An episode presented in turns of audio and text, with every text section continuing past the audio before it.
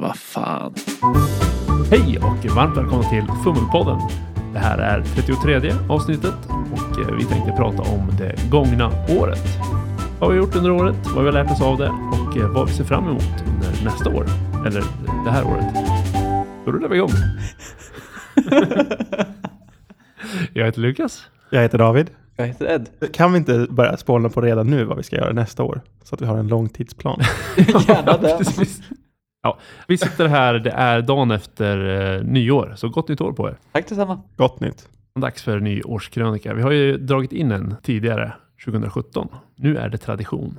Jag lyssnade igenom förra årskrönikan inför det här och det vi sa då var det var ett väldigt lärorikt år. Vi testade på massa nytt eh, spelmässigt och systemmässigt, men även fick upp ögonen för lite andra spelstilar och pratade lite mer med folk. Vi slutade vara så isolerade helt enkelt i samband med att vi drog igång podden, vilket var nyttigt tror jag.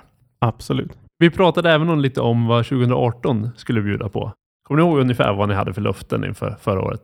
Jag hade ju varit föräldraledig så att var grym rollspelsabstinens framåt nyår. Och eh, skulle jag utomlands tre månader till direkt därpå så att det var fortfarande inte på horisonten att komma igång och spela. Så att, Nej, jag tror du var föräldraledig, föräldraledig från rollspel alltså, Ja. ett tag in i 2018 då, och sen stack du iväg till Japan och sen kom du tillbaka ungefär till sommaren.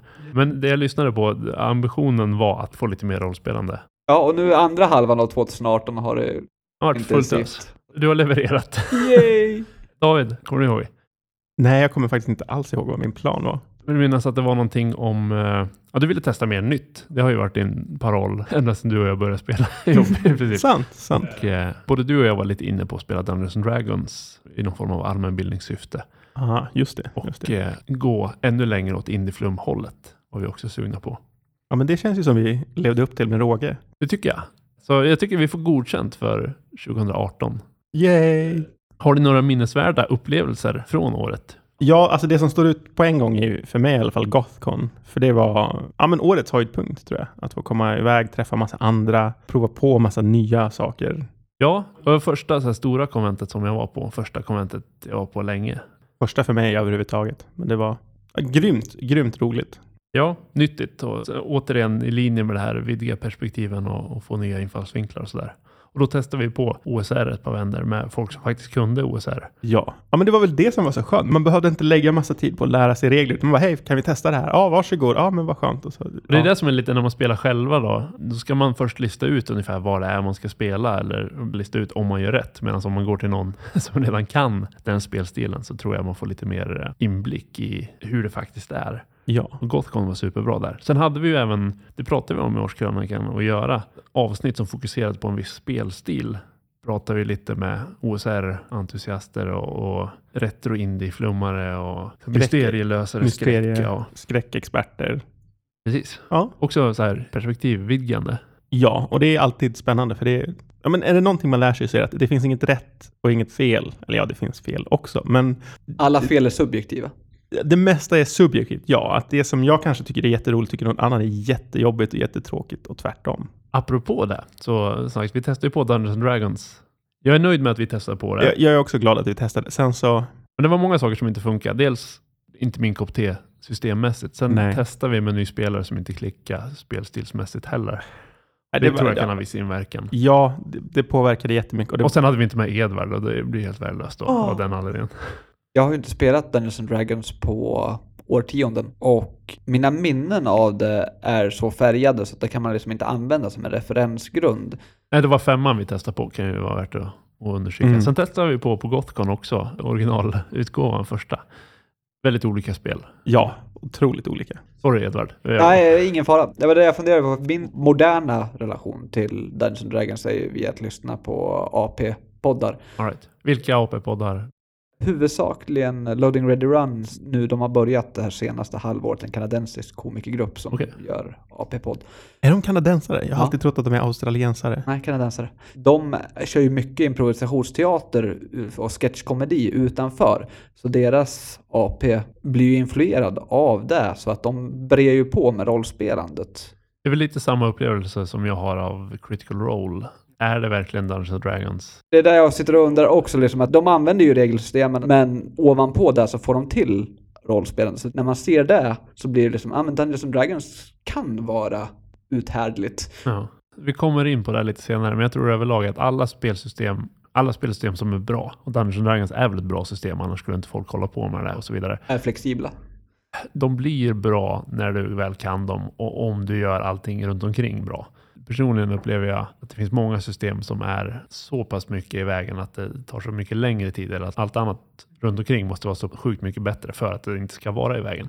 Och min upplevelse är lite grann också att Dungeons and Dragons, det här har jag varit inne på också, men det är lite dubbelt. Att antingen så är det strid och då är det ett taktiskt spel där varje handling är viktig och man måste vara taktiskt och slåss på rätt sätt, annars dör man. Och sen så kommer det här lilla fluffet runt omkring striderna där man faktiskt spelar karaktärer och skojar och är lite mer... Ja, men Critical Role är ju ett jättetydligt exempel på det, att det är amatörteater. Eller de är ju professionella skådespelare, så där är det ju inte amatörteater, men det har vi också pratat oss till leda om utanför. Jag tror att vi har nämnt det i podden också. Men systemet är i mångt och mycket designat för taktisk strid. Ja. Och är man inte ute efter det, då blir det väldigt mycket regler som kanske inte tillför så mycket till... Ja, ja men precis. Om man, om man gillar det här flummet runt striderna Ja, så är det dumt att spela Dungeons and Dragons. Om man inte gillar själva striderna. ja eller om... Återigen, det finns ingen rätt eller fel där. Tycker man att ja, men det är jättekul med alla klasser och det är jättekul med världen och våran spelledare kan reglerna utan till och ja, då är Dungeons and Dragons säkert jättebra. Absolut. Det blir ju lite MMORPG-aktigt, den klasshanteringen och späckning och hela den biten. Ja, och, och fjärde utgåvan som var ett rent taktiskt spel var ju jättekontroversiellt och inte alls populärt. Så att det är ju det är bevisligen folk som vill ha det här spelandet runt striderna i Dungeons and Dragons också. Jag försöker hålla mig från att säga hur andra spelar. Ja, Utan bara konstatera absolut. att när vi spelade så hade vi inte så roligt. Och det kan mycket Nej, väl bero på oss eller vad vi vill. Jag, jag, Eller hur vi gjorde. jag skulle kunna tänka mig att hoppa in i en grupp där det är jag och tre, fyra andra vana Dungeons and Dragons-spelare och bara spela det som ett nästan krigsspel. Jag skulle säga att det kan vara kul om man hade oändligt med tid att hantera Ja, det. För absolut. det är inte så högt på min prioritetslista att man vill lägga den kvällen varannan vecka. Sant, sant. Men alltså överlag, vi pratade lite om det innan avsnittet, du och jag David, att första halvåret var, Oh. där, med undantag för Gothcon, så var det inget bra rollspelshalvår för nej, våran del. nej, det var strul att få ihop gruppen, det var strul med systemen, det var strul med allt känns det Ja, som. vi testade lite nya system och de, vi fick det inte att funka något bra. Och det var inte ren och skär ångest, men ingenting blev särskilt lysande, förutom Gothcon. det, ja, Gothcon var lysande och det fanns en del ren och skär ångest där ett tag. Ja, ska jag, om okej, jag ska vara ja. helt ärlig. Men det var kanske inte spelens fel, utan mer så här, situationens fel. Ja, Då ska jag väl inte vara allt för ledsen att jag missade det, men Men andra halvåret blev desto bättre skulle jag vilja hävda i så fall. ja. Blaze in the Dark var väl det vi fokuserade allra mest på. Det tyckte jag både vi fick att klicka systemmässigt och schemamässigt. Sånt där. Sen, det har vi också pratat oss trötta på, men jag kommer nog inte spela det igen inom överskådlig framtid. Men jag var nöjd med att vi spelade det och jag tyckte att vi spelade det på ett sätt som var roligt. Ja, jag tycker också vi hade roligt. Vi, det var lärorikt både liksom om själva systemet i sig, men också hur vi funkar som grupp och hur vi funkar som spelare. Och det var intressant just det här med rullande spelledare. Att se styrkorna i det och även svagheterna i det. Ja, mest svagheter kanske. ja, jag, jag är inte villig att hålla med på det, för att engagemanget som man skulle som SL behöva lägga ner jag har väl liksom fått intrycket av att många gånger där vi har haft en stadie SL, anledningen till att kampanjen läggs ner är just att SL ska kunna ha schemalagd hantering av det. Så det rullande SLen gjorde nog att Blades överlevde längre än vad det hade gjort annars. Det köper jag. Ja, det är nog en styrka i det. Det som jag upplever, det är egentligen hela 2018 för min del, med undantag för Gothcon, är att jag har spelat rollspel flera gånger i månaden, men jag har aldrig vid ett enda möte känt fullt ut så här att det här är ordentligt investerad i på ett sätt som jag skulle vilja. Utan det är alltid så här, jag vet att det här är roligt, det är bara att jag inte riktigt känner det helt än. Och det tror jag, är, det, i Blades-grejen var det en bieffekt av att ha växlande spelledare. För att det blev inget så här riktigt långsiktigt narrativ som man kunde knyta fast vid och allting kändes lite slentrian. Aha. Och jag kände mig slentrian när jag spelade också. Att "Ah, ja, men då gör vi det och sen hoppar vi till den här delen av spelet och sen slår vi det här tärningslaget. Och det var, Ja, och det var svårt att hålla de här... För du Edvard försökte hålla liksom spår från de andra spelledarna vid liv och liksom så här relationer. Men i och med att man inte hade någon kontinuitet i det så blev det svårt för mig att ta till mig vilket var tråkigt. Mm. Jo, man visste ju inte riktigt vart det skulle landa heller, så att då liksom, även om man gjorde hints så kunde man inte dra det i land. Nej, nej men precis. Men helt klart den bästa spelupplevelsen förra året. Jag tyckte även den one-shot som du David SLade där vi provade på den senaste itereringen av eh, Lukas hemmaskodda regler eh, som vi körde. Det var liksom bara ett litet möte där vi inte hade någon ambition att det skulle leda någonstans. Och ändå kändes det som att det är där vi har rollspelat mest under sant. hela året. Ja, Det, och det var ju någonstans supertraddigt. Vi gick ju in helt utan idéer om vad vi skulle göra och gjorde bara karaktärer och sen improviserade du någonting mer eller mindre. Och det blev ju väldigt traddigt, men jag tyckte att nästan det bästa rollspelandet vi haft på hela året. Alltså, Blades var roligt spelande, men inte så mycket karaktärsspelande. Ja, det är väl, vi har ju pratat lite om det i senaste avsnitten här, att ibland så krävs det nästan de här luckorna i, i tradden för att få fram ordentligt luft för rollspelande på något sätt. Mm, mm. Vi hade ju även, eh, det var ju en anmärkningsvärd upplevelse att spela in live inför publik på Eskilstuna spelkonvent där också. Ja. Och lite udda att ha publik. Kände jag. Och så här, det var en massa folk som höll på att spela Magic och sådär som inte alls ville att vi skulle hålla på och störa. och så satt vi ändå där med högtalare på någon scen. Eh, och publiken som väl var intresserad, de satt så framför högtalarna så att hörde ingenting. Vi sa, ah, det var spännande. Men jag tyckte att det blev väldigt mysigt när vi väl började engagera publiken och, och fick upp dem och prata med dem.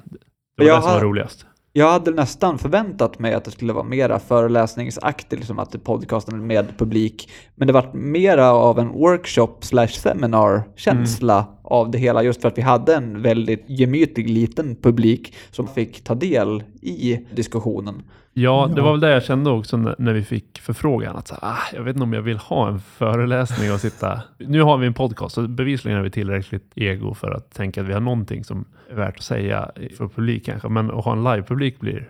Jag är bara glad att det var mer än en som satt där. För hade det suttit en person hade det varit sjukt Ja, det är jobbigt. Ja, då hade den bara fått vara med.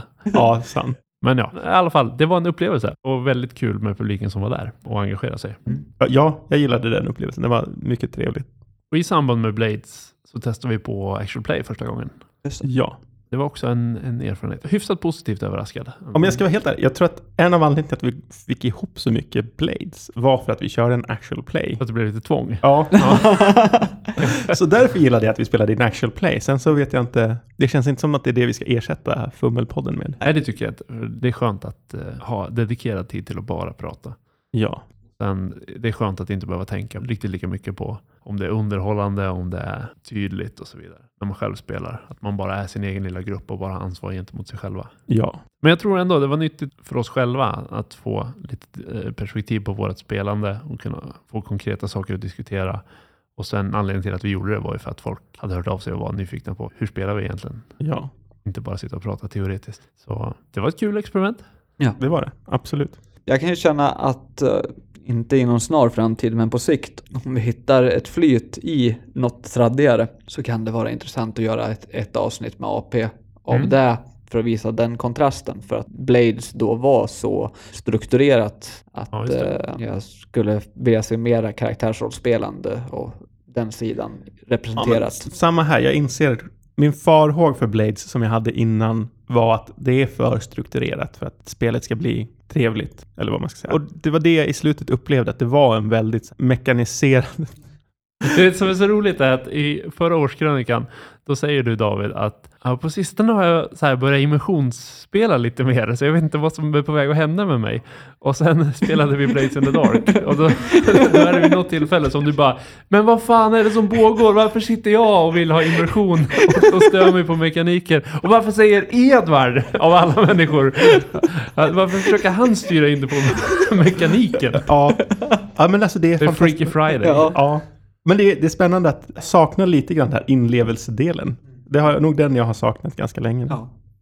Ja, det är nog samma för min del som har gjort det här, att jag känner att jag slentrian spelar för att jag inte är så investerad och engagerad eftersom jag saknar emotionen. Så att, eh, det tror jag jag ser fram emot nästa, Ja, det här får- året, att försöka återupptäcka lite grann. Jag, Mm. jag var inne på ett tag att ja, men det är bara för att jag har blivit äldre och min fantasi har blivit dålig och jag har ingen inlevelseförmåga. Men jag tror att det har mycket att göra med systemen vi har spelat, att de inte vill ha, eller de är inte skrivna för inlevelsen utan de är skrivna för mekaniken och Dungeons and Dragons är skrivet för liksom strid och taktik och Blades in the Dark är skrivet för heist-narrativ Ja, ja. och, och Mask som vi spelar är också inne för någon form av dramakonstruktion och Kingdom också så här Absolut, narrativ absolut. konstruktion. De systemen är inte riktigt gjorda för immersion. Om man får immersion så får man stå för den helt själv. Vilket i och för sig är samma med tradd, men de lämnar inte samma luft för det. För Nej, att de, de de, har, de är mer målmedvetna i sin speldesign. Ja, det är inte samma avbrott mitt i det. Nej, men nu får ni inte hålla på och göra så här. Nu får ni inte börja planera för då spelar ni fel. Nej. Utan nu måste ni avbryta. eller, eller ja, men nu är ni klara, då kan ni hoppa över till att göra det här. Så nu blir det massa tabeller att läsa. Och, Det är samtliga parter också liksom, för att det är ju det som är, för tradd så brukar ju i alla fall någon sitta och försöka planera ut det, men det är som, SL kan inte planera för att då saboterar man spelar agency. Och spelare ska inte planera för då säger systemet stopp, stopp, stopp, det här ska göras i flashbacks eller det här får ni minusmodifikationer om ni har planerat för mycket. Det är bra mekanik för att ge spelet ett driv och göra det spelet Absolut. vill. Och göra spelet mer spännande. Men jag upplevde mekaniken som hämmande för att faktiskt karaktärsspela och, och tänka som rollpersonen. ja. Jag tyckte det var svårt just att när någonting gick fel så var det också så här, jaha men vad händer nu? Nu byter vi plan här. Är det en ny heist eller är det en annan Ja, heist? precis. Eller vad? Ja. Hur påverkar mekaniken det vi faktiskt gör nu? Ja. Eller eh, bråkar vi med mekaniken eller följer vi eller mekanik. följer vi mekaniken? Och, och hur kan vi följa mekaniken lite mer istället för att bara Ja. spela? När jag SLade kände jag också att jag letade loopholes nästintill. Spelarnas, hur de löser allting och vad som ska hända ska vara helt oplanerat. Men måste få utlopp för min kreativitet. Så därför gör backstoryn och allting som kommer hända, för spelarna kan ju inte påverka allting utan det kommer kunna hända saker runt omkring och bortom det. Och då kändes det nästan som man hade gjort en gigantisk väv runt omkring liksom och satt små och pillade med Fast de så, så har väl du spelat allting du någonsin har spelat, eller? Jo, men, då, men, men jag tror skillnaden är att jag eh, kanske även lägger till mera snitslingar för spelet. Vilket Men jag är tror... inte det också ganska otacksamt? Här, att du har skapat massa backstories till den här målet vi har och så här planer på att ah, ni kan prata med honom och få den här grejen. Yes, och, nu är heisten slut, nu går vi hem. Ja, eller och sen så kommer vi där bara, "Ah, vill du ha en mördare? Jaha, han säger något. Nej, vi skiter i det. Vi mördar honom istället. Och sen så drar vi hem. Och gl- glömmer Ja. allt det här för alltid. Alltså det är ju otacksamt ur synvinkeln att ni inte tog del av de sakerna. Men det faktum att de är skapade gör inte att de är förlorade utan man kan endera stoppa in det någon annanstans om man tycker att det är relevant. Alternativt så lägger man det i sin perm och eh, känner att det här var kul att skriva och sen skriver vi något annat nästa gång. Sant. Helt sant. Det tror jag är värt att ta med sig oavsett vad man spelar. Det är ju en sak som eh, var spännande, lyssna på årskrönikan nu, att eh, en grej var att innan vi drog igång podden och innan 2017 så var jag ganska inne på att ja, men jag vet vad jag tycker om för rollspel och det är den grejen. Det är inte de här andra grejerna. Och sen under 2017 så började jag mer och mer, ah, vad är det egentligen jag tycker om och testa på mig grejer. Och det vi har kommit fram till där tror jag på något sätt att nu är jag tillbaks på ruta ett där att jag vet ungefär vad jag tycker är roligt och de andra grejerna vi har testat de har varit nyttiga men inte så roliga. En annan grej som vi pratade om var det här att 2017 slutade jag helt tycka att det var bra att rälsa. Och det är någonting som fortfarande hänger kvar. Ja. Det har blivit ännu starkare. Och det är lite det som du är inne på där. Att man kan planera väldigt mycket runt omkring utan att planera vad som ska hända.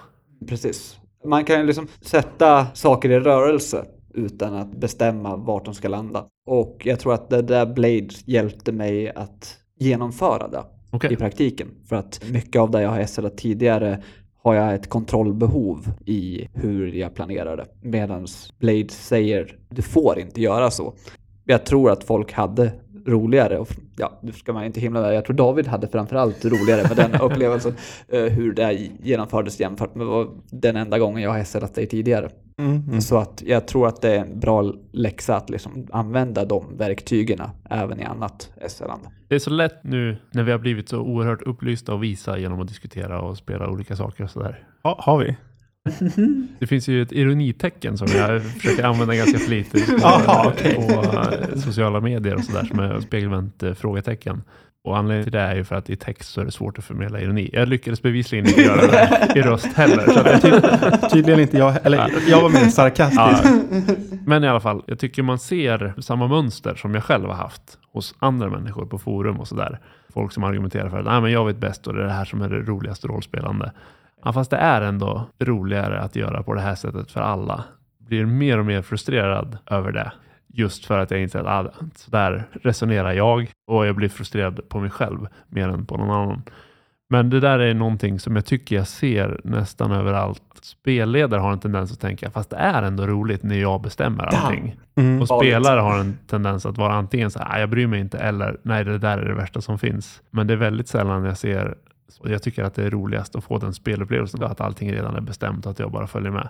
Det kanske finns dem. Jag tror ändå att det är någon, det är min personliga teori, att spelledare har uppfattningen att det är roligare att bli rälsad än spelare egentligen tycker att det är. Ja, det tror jag. Absolut. Spelledaren har ju värsta planen och värsta arken och har läst massa så här dramaturgiska böcker som de vill införliva Ja. i rollspelet. Och då blir det ju dåligt om spelarna förstör hela den arken.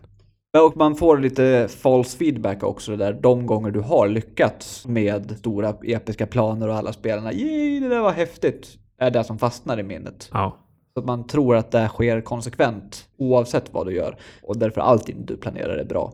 Det- Det är väl den andra sidan av det nu när jag har spelat lite mer också. Att jag har mycket roligare när jag inte rälsar. För att jag vet inte riktigt vad som ska hända och det blir, jag är mer nyfiken på vad ni gör som spelare än jag är orolig för att ni ska göra fel saker.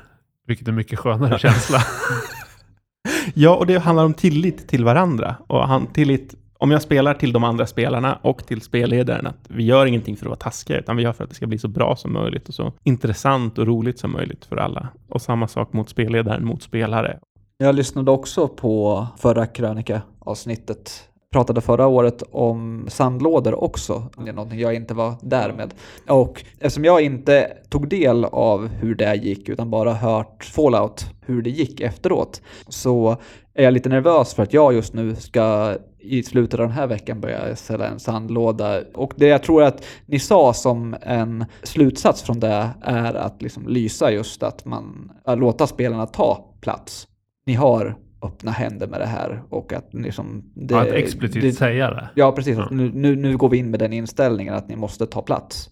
Det är en rolig grej. För att förra krönikaavsnittet så säger du ja, jag har ju hållit på och jobbat på en sandlåda under tiden jag varit föräldraledig och jag ser fram emot att spelleda den under 2018. det blev inte av. Nej. Men det är roligt att du nu sitter och säger så här, "Ja, nu har jag en sandlåda och jag är lite nervös inför att spela den. eh, för att det är egentligen precis samma resonemang och det har ju att göra med att det inte blir av under 2018 Ja, och sen är precis. det lite annorlunda innehåll i det. Men du och jag pratade lite om det innan David, att någon form av läxa från 2018 också som har cementerat, som vi hade lite på känn redan innan.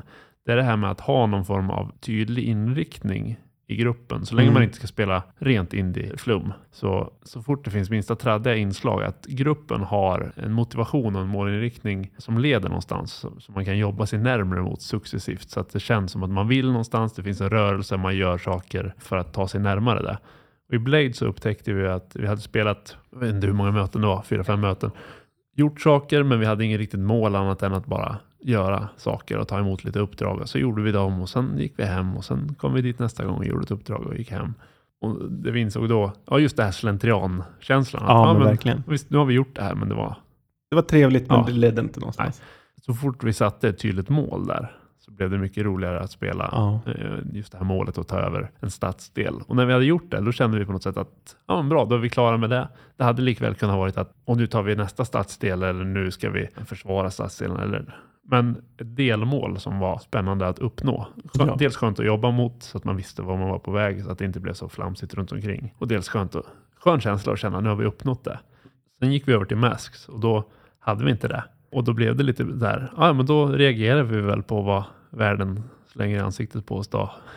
Och- Och ser vad som händer. Snarare än att vi faktiskt gör saker proaktivt. Ja. Så det tror jag är någonting jag tar med mig också. Som jag tänker Ja, att du ska ta med dig Ja. Edvard. Att Ja, men- pusha på grupper. Att hitta någonstans. Ja, att börja sig. med någonting redan från början tror jag. Att Mm. det här vill ni gemensamt. Precis. Och det är skillnad på en sandlåda och en stor öken som bara är helt livlös och inte har någonting alls. Ja, och det här som vi spelade, det var ju lite inriktad också i, i någon form av 1700-tals okult miljö. Den sandlådan var ju istället, fanns massa punkter, massa hooks där ni kunde göra saker och ni kunde göra dem i vilken ordning ni ville fast om ni inte valde att göra dem direkt så hände det saker och sådär. Och det tyckte jag nu ett år senare så vill jag minnas att det funkade ganska bra att ha lite olika hooks och sen bara se vad spelarna väljer att göra. Ja. Snarare än som sagt kasta ut dem i en öken eller rälsa och snitsla banan att det här ska ni göra, sen ska ni göra det här, sen ska ni göra det här. Ja, och det blir ju en intressant del också att har man för många hooks så gäller det för spelaren att välja vad är viktigast för mig att göra, för allting kan jag inte göra. Här, om jag ska metaforisera det, om det är ett ord. Man får slänga ut rollpersoner i en öken, men då måste det finnas någonting på horisonten som man kan gå mot. Kanske flera alternativ också så att man inte känner sig styrd. Men om man bara säger, ni står i en öken, vad gör ni? Ja, vi börjar väl gå i Ja, vad vet jag, den riktningen då? Ja, ni traskar på, vad gör ni sen? Jag vet inte, vi fortsätter väl gå i den riktningen då? Då är det inte roligt att spela. Nej. Men om samtidigt, ja, ni kommer på en väg, vad gör ni? Ja, jag, jag går ut i skogen. Ja, då kommer det monster och du dör. Vad gör ni andra? Ja, vi går väl på vägen då. Ja, ni går på vägen, ni kommer fram Yes. till det här. Det är inte heller det roligaste. Nej. Jag tänkte min metodik för den här vändan är att göra en extremt kompakt, eh, ett kompakt startskott för kampanjen så att den första mötet, eller mötena beroende på hur länge ni väljer att stanna, är en liten sandlåda där ni får börja.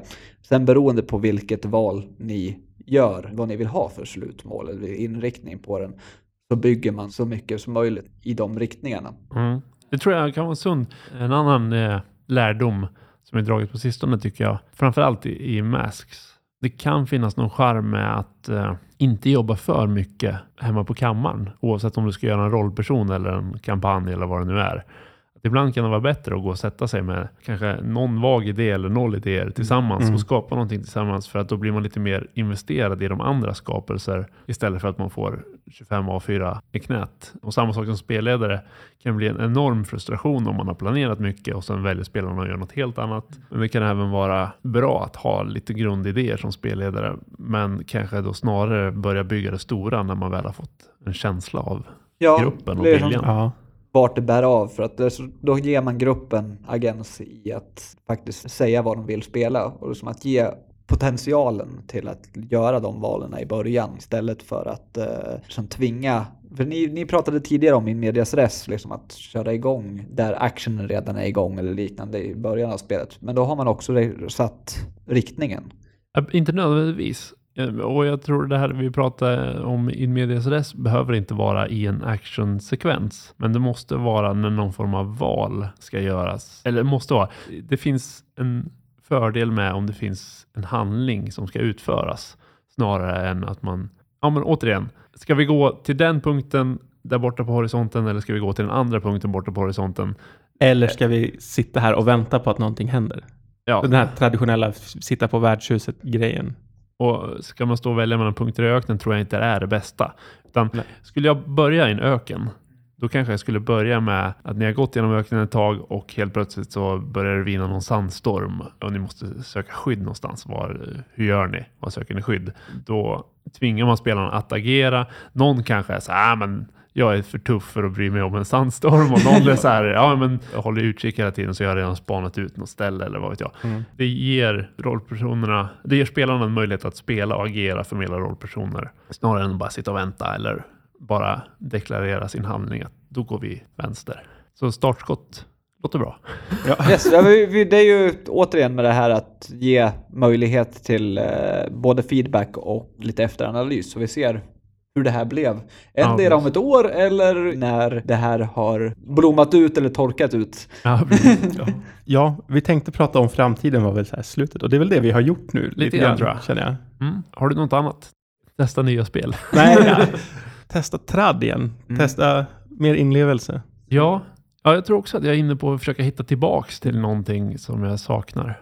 Kanske testa friform helt utan tärningar någon gång. Asså? Oh, det, där, det där är- känner jag mest, jag mest som en sån här utmaning så att jag i nästa års kan säga nej, Det gick alltså inte. friform är inte min grej. Nej. Men ja, Det känns eh, hoppfullt att vi kan börja det här året lite mer händelserikt än förra året. eller lite mer positivt händelse. Ja, precis. Ja.